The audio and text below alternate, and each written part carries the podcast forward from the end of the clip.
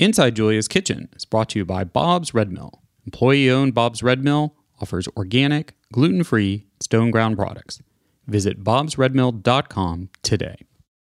You're listening to Heritage Radio Network. We're a member-supported food radio network broadcasting over thirty-five weekly shows live from Bushwick, Brooklyn. Join our hosts as they lead you through the world of craft brewing, behind the scenes of the restaurant industry, inside the battle over school food, and beyond. Find us at heritage radio network dot org.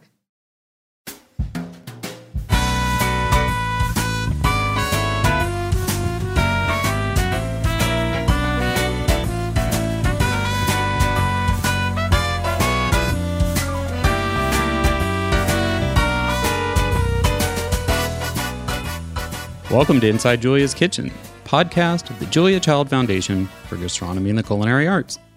I'm your host, Todd Shulkin, the Foundation's Executive Director. Our show takes you inside the Foundation's world to meet the talented people we have the great fortune of learning from all the time. On today's show, we welcome Linda Novick O'Keefe, the founding Chief Executive Officer of Common Threads, a national food literacy program for children, which is also supported by the Foundation.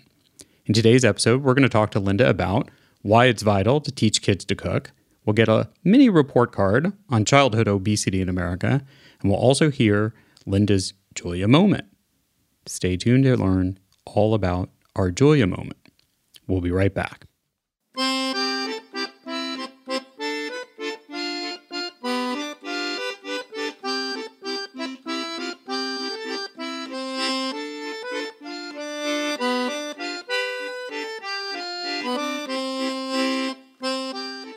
In our first segment on Inside Julia's Kitchen, as always, we launch the conversation with an inspiration from Julia.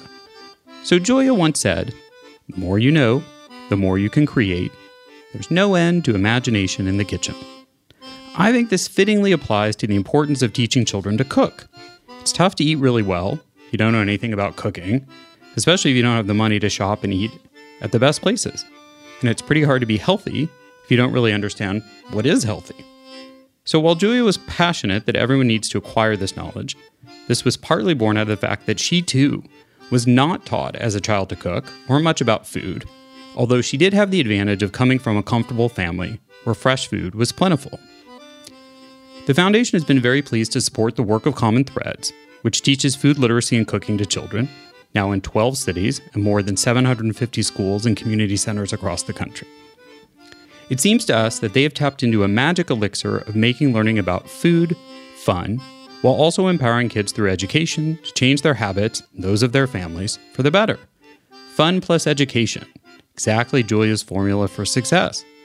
I'm delighted to welcome their advocate-in-chief, as I like to call her, Linda Novick O'Keefe, to tell us more about Common Threads' work and what she's learned on her journey helping build the organization from the ground up. Welcome to the podcast, Linda.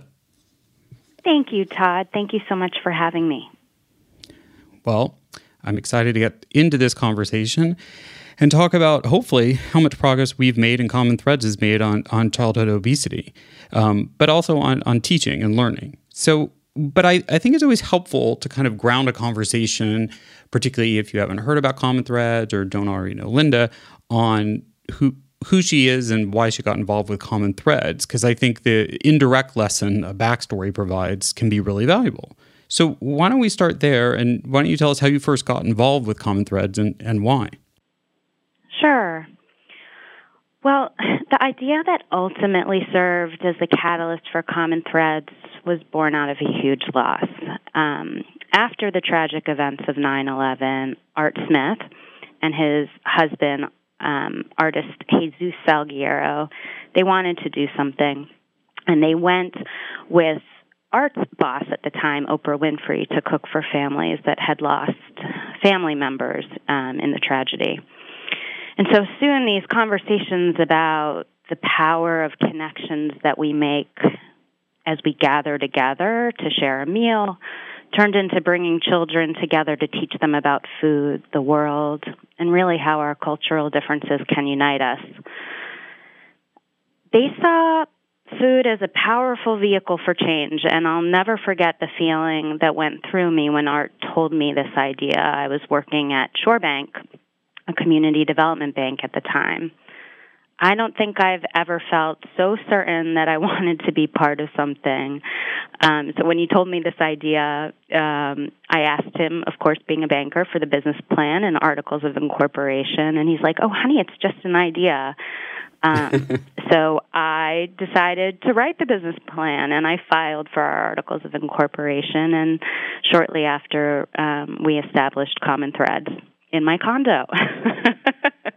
So, so did you already have a personal relationship as a banker with Art Smith? How, how were you, is that sort of the, the extent of the relationship and your experience then in sort of the food world? Well, so, so Art had actually um, purchased Shiloh Baptist Missionary Church um, at the time, and it was in one of ShoreBank's priority communities, so he was looking for a line of credit. Now, Um, Shiloh Baptist Missionary Church had a long civil rights history. Mahalia Jackson had sung there, and um, and Martin Luther King had spoken there. Um, and so he came to me for a line of credit. We were introduced by my um, a woman um, who is now my sister-in-law, um, who uh, Siobhan, who actually was working for Oprah at the time as well. So we were brought together, um, and I was truly moved um, by his passion and what was really, um, gosh, my, my dream on a platter, right? Well, why was that your dream on a platter? I, do, I don't think, I, well, I think it's, you know, um, worthy and admirable. I don't think it's everyone's dream that they would leave their job in banking and go work for a chef without a business plan. So so why was that your dream on a platter? Well, I think that at the time I was finishing up grad school. I had gone back to grad school um, specifically for a degree in non-for-profit management. I knew I wanted to work in the non-for-profit space. Um, and at the time I was finishing up school and starting to interview with other non-for-profit organizations. And so there was just this opportunity to create something so beautiful. Um, I love building things, and for me, that's, it was this opportunity. It was really a dream for me. So, so Chef Art just sort of walked into the bank at just the right moment where your mind was already changing to what am I going to do next and what can I do that would be a great nonprofit? Exactly. I guess as in um, in life, timing is everything, right? It certainly it certainly sounds like that. Lot, lots of Julia parallels between discovering her passion and just this one, the lightning striking at the the most random moment through unexpected connections. So. I thought maybe there's there's lots to say about what Common Threads is and does, but I thought one of the places to start is what I think is, which I assume came out of this uh, initial business plan and conversations, is that Common Threads has a rather, to me, unique knowledge about how to teach kids to cook and about nutrition and food. It's not just a straightforward, like, nutritionist lesson, and you use world cultures, which I assume kind of also comes out of this global understanding of being founded out of a response to nine eleven. But tell us more about why that decision and how you use world cultures as a, a lens to teach kids about food.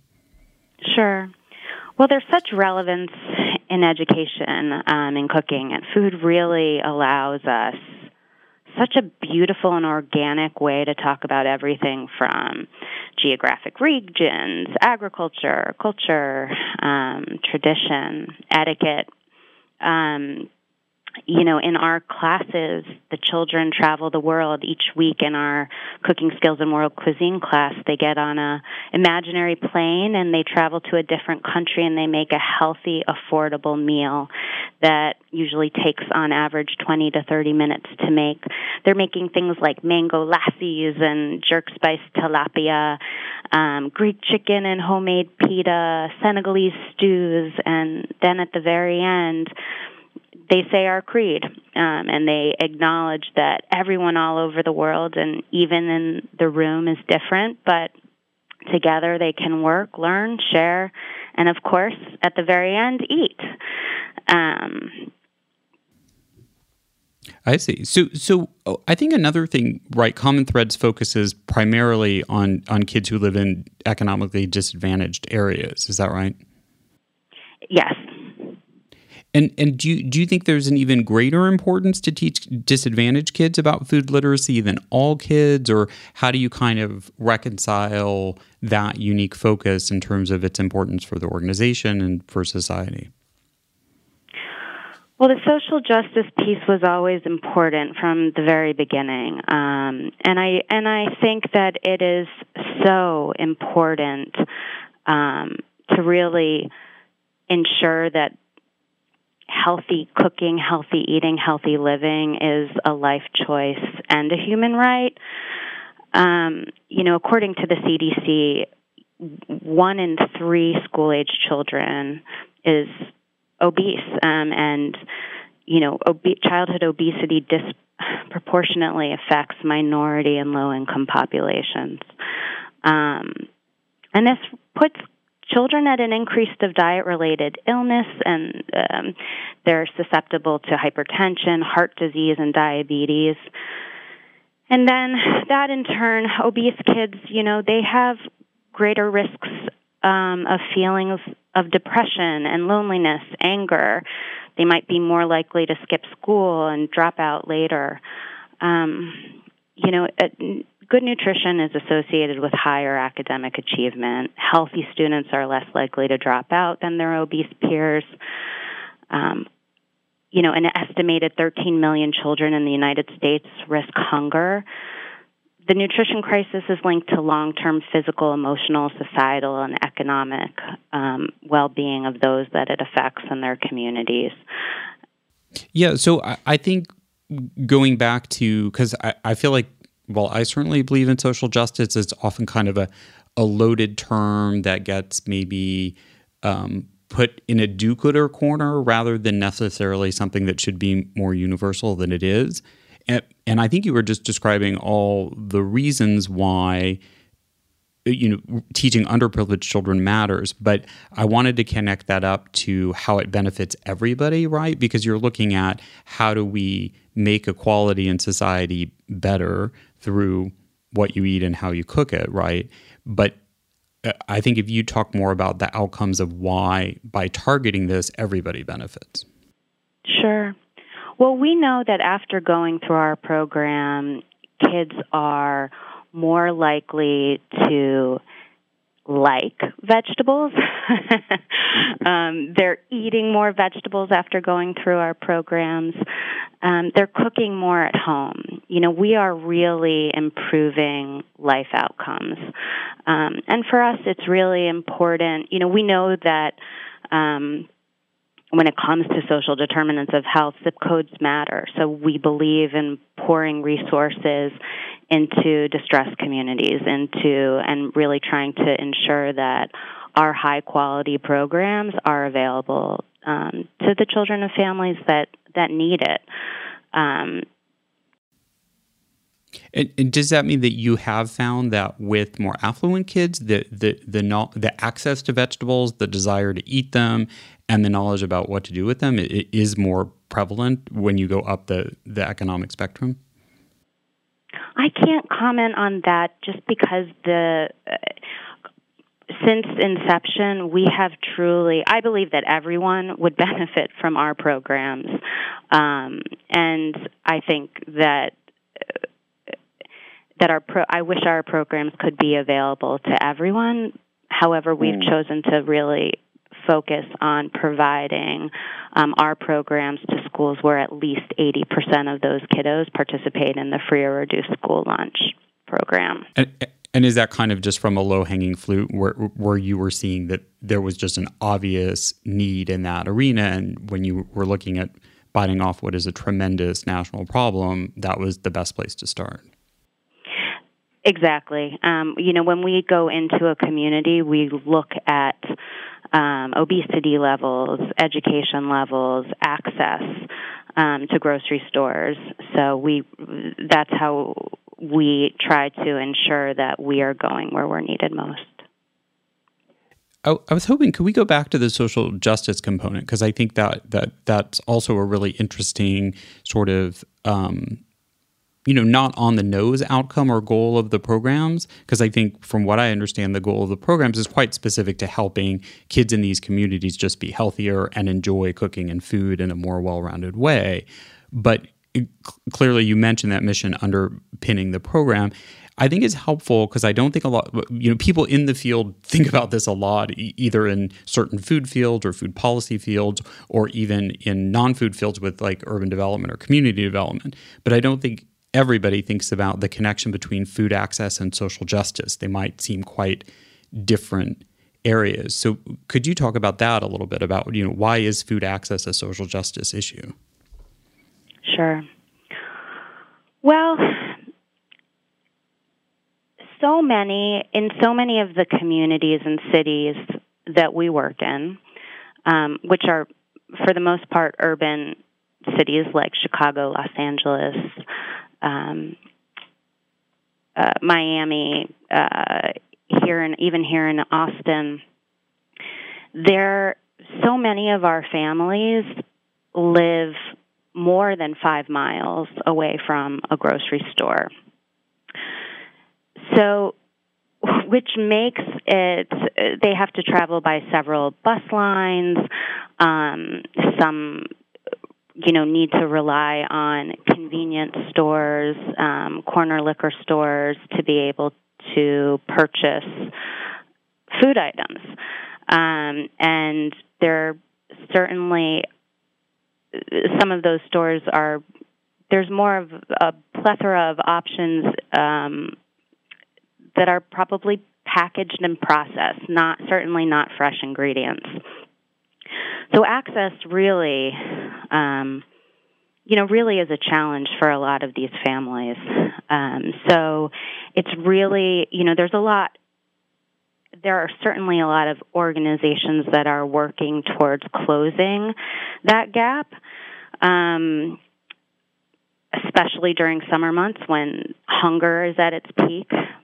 Um, but that's where it's kind of like if you, you know, even if you don't know, if you, if you've never seen some of these vegetables when some of the mobile markets come in, um, and you don't know what it is or how to prepare it, the likelihood of eating it is pretty slim. Um, so, you know, we're, we're on a third generation of non-cookers. People don't know how to cook or shop on a budget, um, and that's really where an organization like us comes in. I thought that was interesting that you said in the summer months when hunger is worsened, and I have a guess as to why, but it, it's a little bit counterintuitive because summer is when at least fresh food is is most plentiful. W- why is the summer month worse for, for disadvantaged communities in terms of hunger?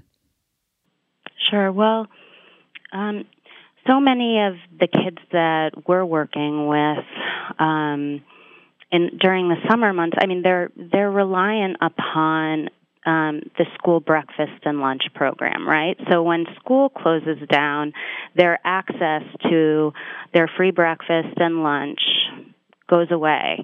Um, and, you know, summer's a time when not just hunger is at its peak, but so is youth-related crime and violence. Um, it's it's um, it's certainly a time when so many communities could really benefit from um, from high quality programs as well as access um, to healthy meals. So, Linda, you mentioned about third-generation non-cookers, which is, I think, kind of a startling figure. And w- where do you think that's coming from? Is that true across the board? Is it more true of disadvantaged families? What? Tell us more about that rather alarming way of, of putting a change in society.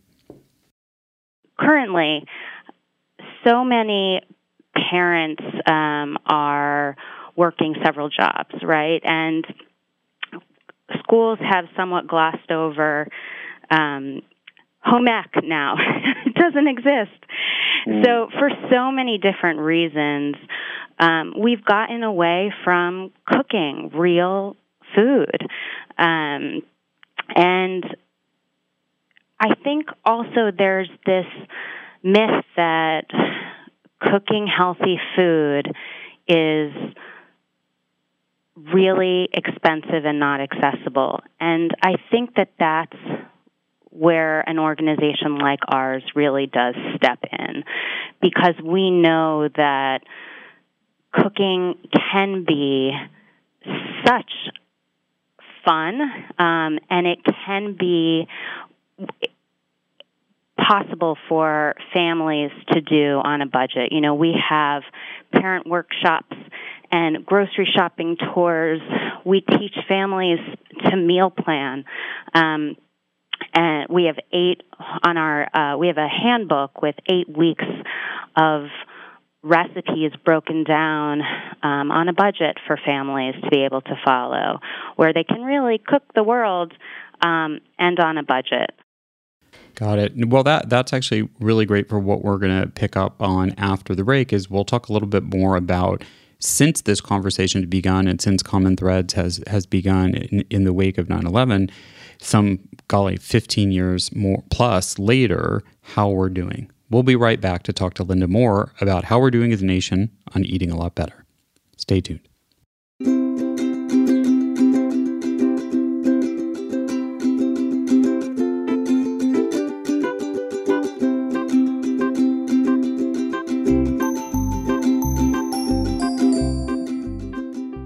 The other day, I decided to change up my breakfast routine, dig into some Bob's Red Mill fruit and seed, European-style muesli. I noticed how balanced each bite was between oaty goodness, naturally sweet dried fruit, crunchy seeds. Turning my eyes to the package yielded confirmation that the main ingredients are indeed whole grains, nuts, dried fruit, and seeds, rather than anything I couldn't pronounce. That just makes all the difference in starting my day off right. Visit bobs red mill dot com today, use the discount code Julia's Kitchen, all one word in all caps, for valuable savings on Bob's Red Mill products like muesli.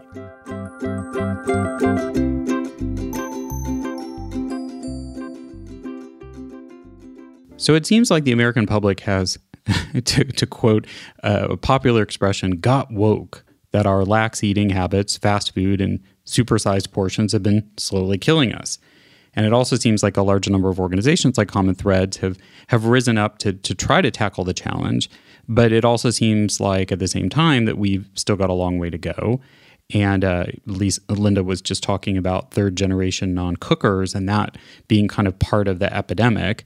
Um, so, so Linda, with your experience so far, I'm sort of not asking you to speak, you know, broadly beyond it, but just from the Common Threads point of view and some sort of fifteen years ago since your mission began, what do you think are, are, or can you point to three things that have really changed for the better in terms of kids, kids' health or knowledge about food and cooking? Sure. Well, I think awareness is the is the first thing. I think First Lady Michelle Obama really brought incredible attention to children's health.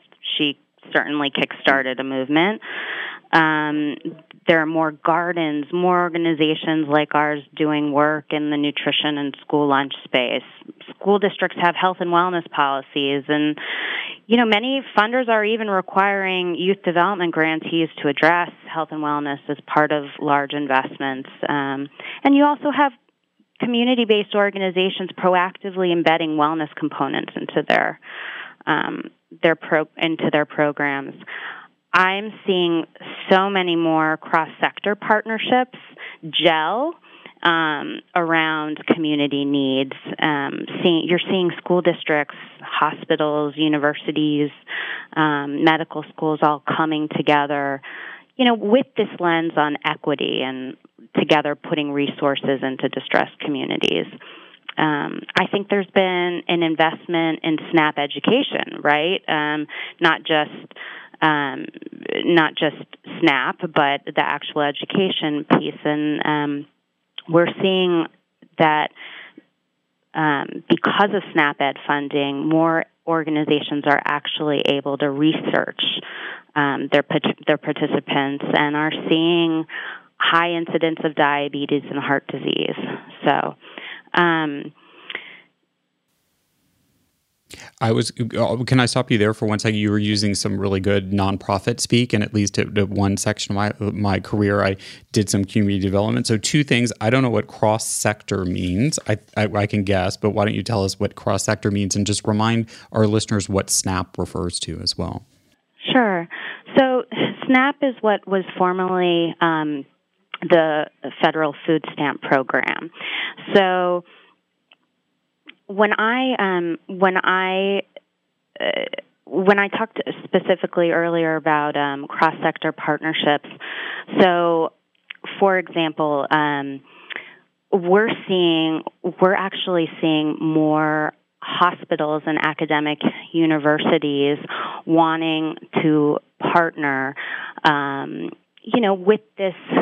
Uh, we have a new partnership with the Osher, with Osher the, at Northwestern, um, where we have this program, Cooking Up Health, and it's docs and kids in the kitchen, and um, we have together been teaching medical school students about nutrition through the lens of culinary medicine, community health, and hands-on cooking. So, and then the medical students then go into Chicago public schools and deliver um, the healthy habit messages to the kids.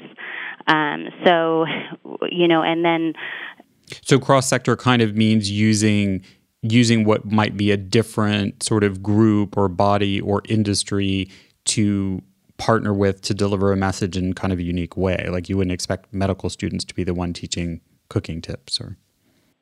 Exactly. And it's and it's getting, you know, folks from the entire community involved. When we go into a community, we you know, want to be bringing our preventative healthcare programs, not just to the school districts, but to the park districts.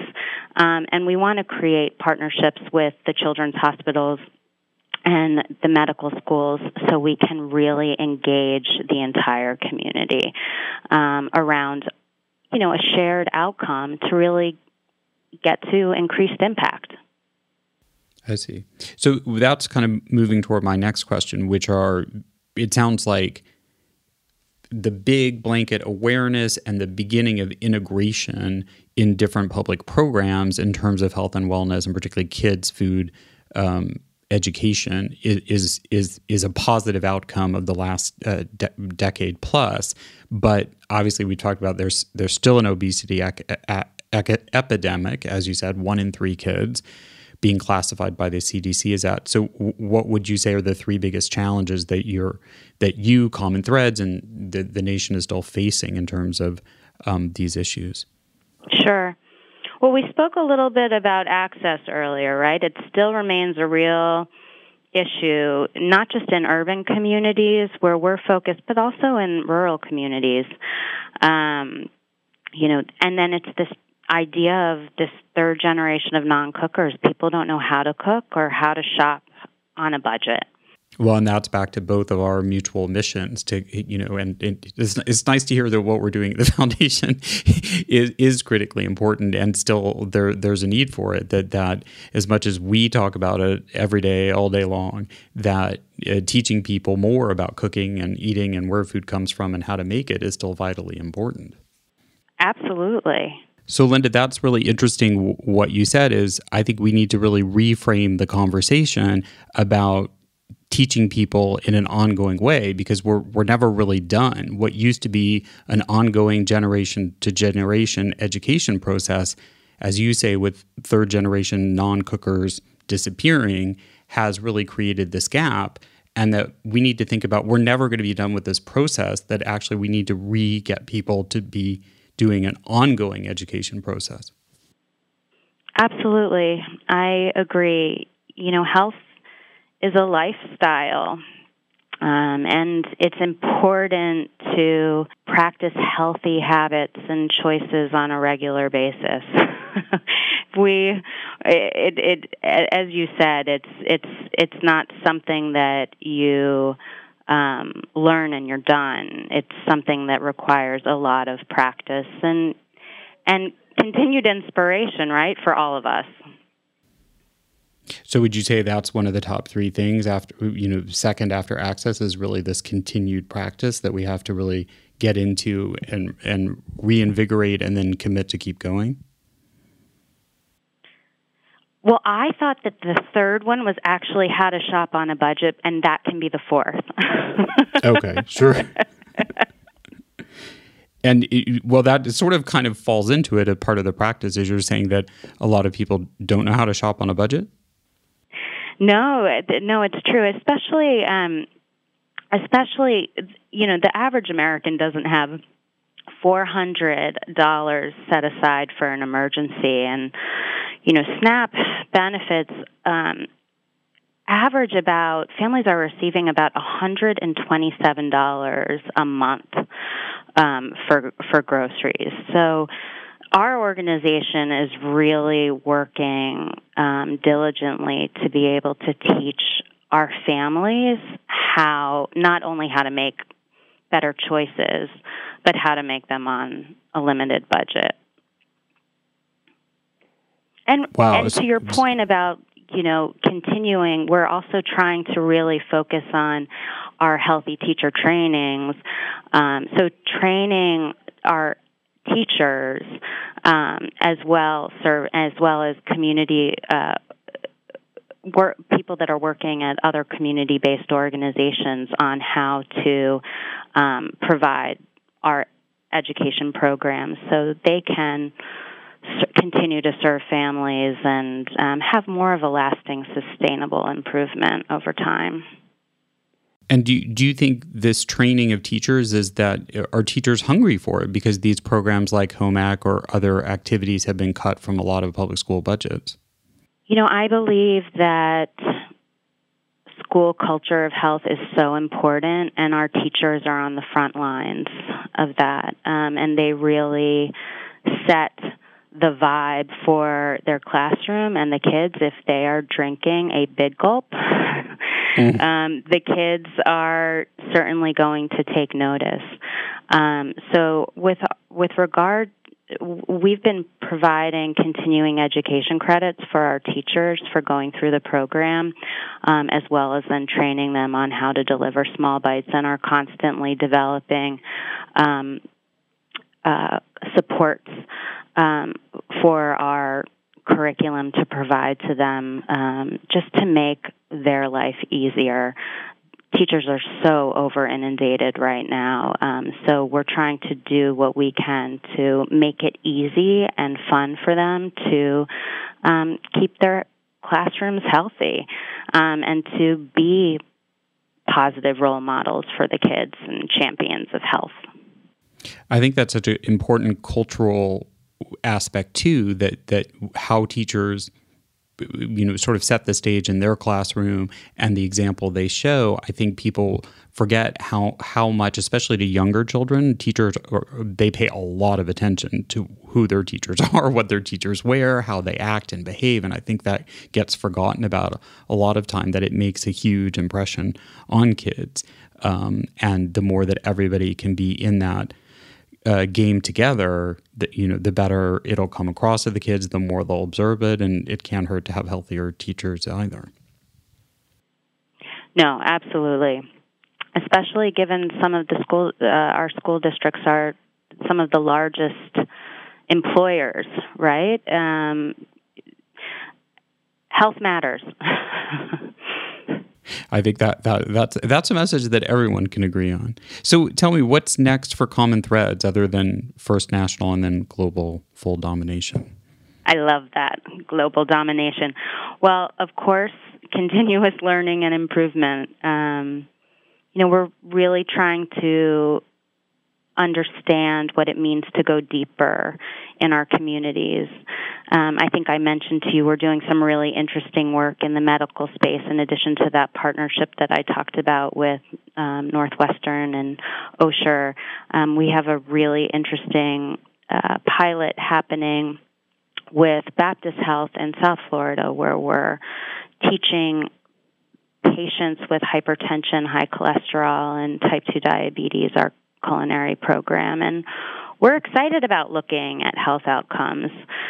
We've got some killer foodie events coming up to raise money for the organization. Um, in Washington, D C, we've curated a incredible group of lady chefs um, for an event on May sixteenth um, in Washington, D C, and on we have a, another terrific event in October in Chicago to raise funds for the organization, and we're actually gearing up for our fifteenth year anniversary, which is wow.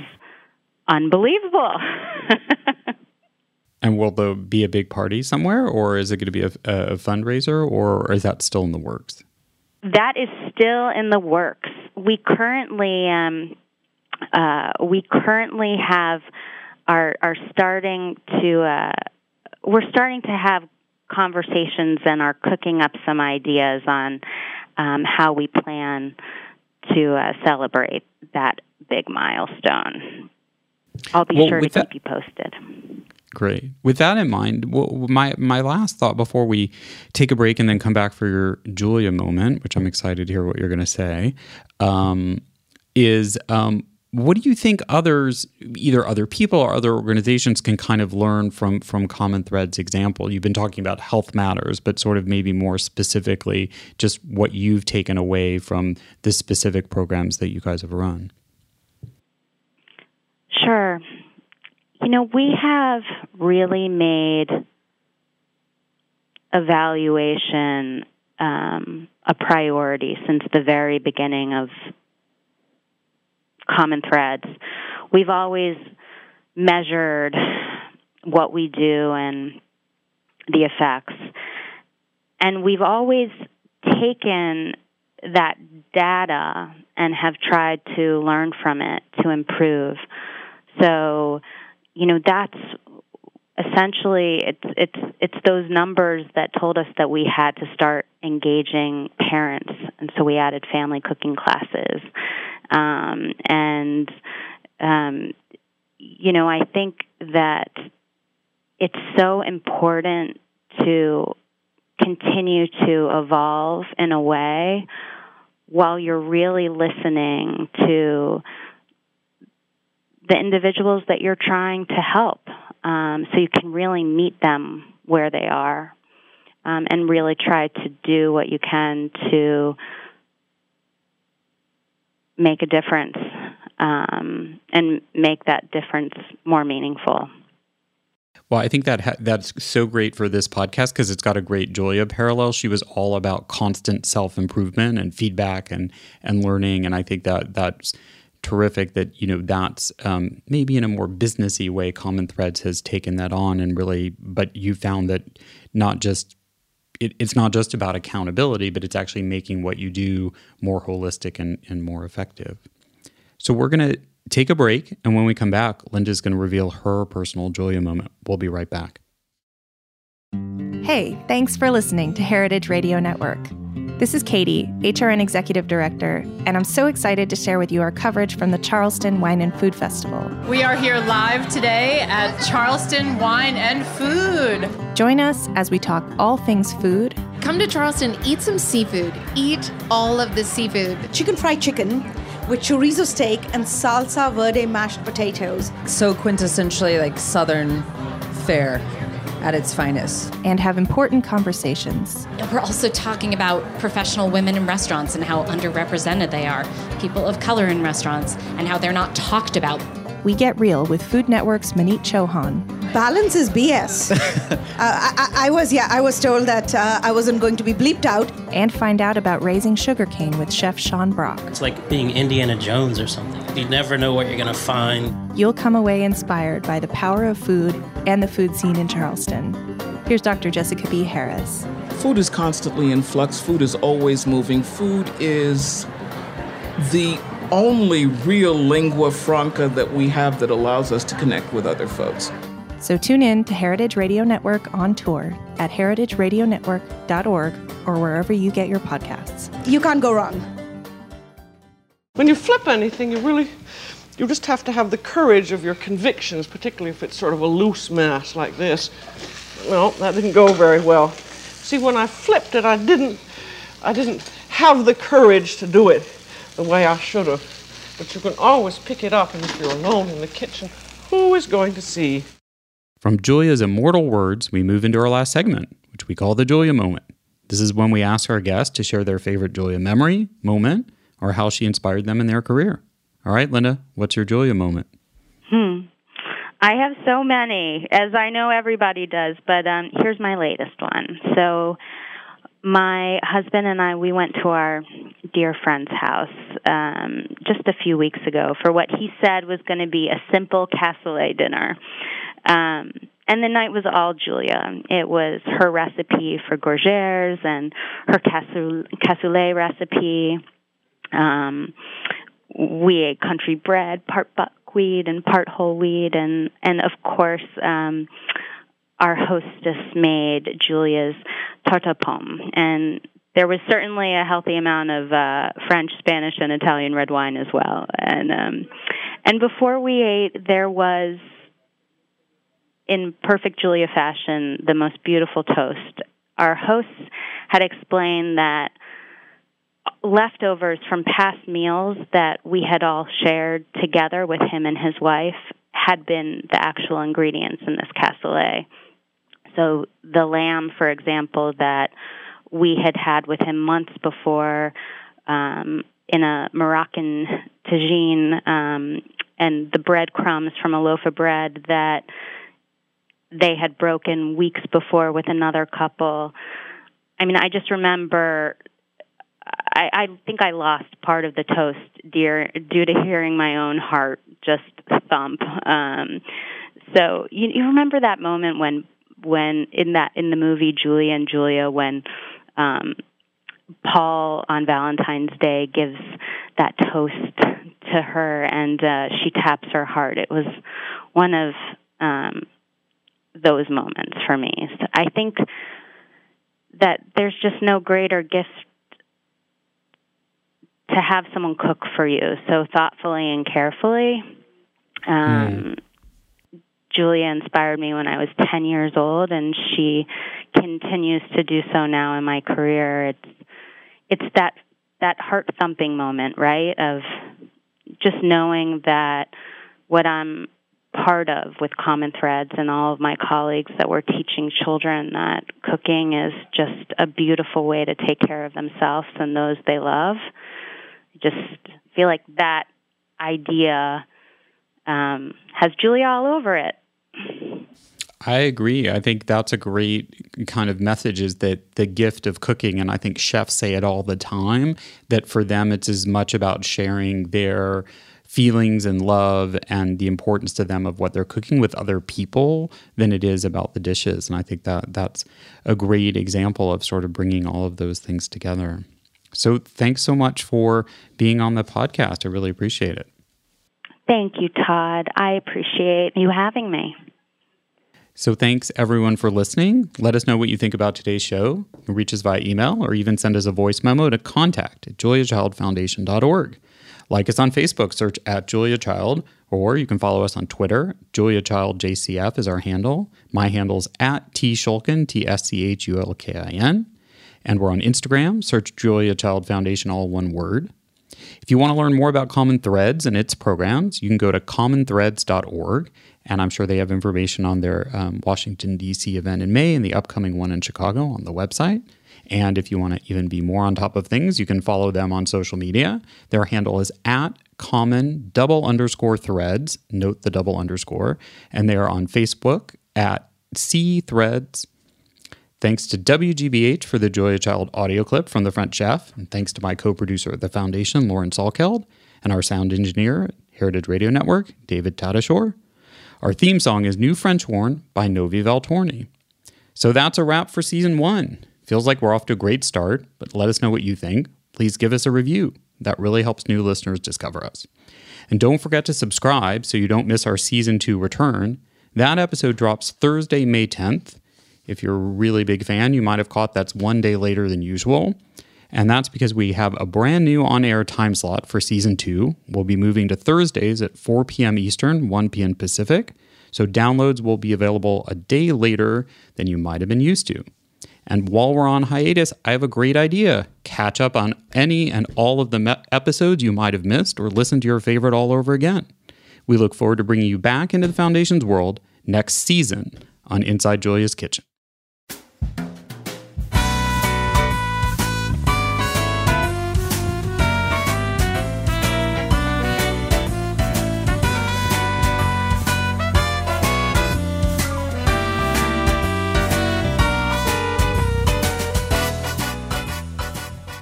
Thanks for listening to Heritage Radio Network, food radio supported by you.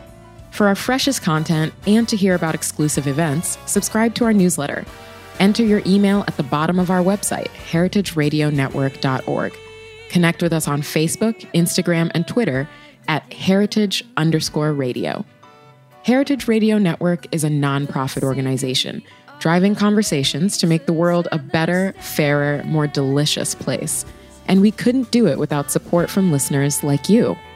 Want to be a part of the food world's most innovative community? Rate the shows you like, tell your friends, and please join our community by becoming a member. Just click on the beating heart at the top right of our homepage. Thanks for listening.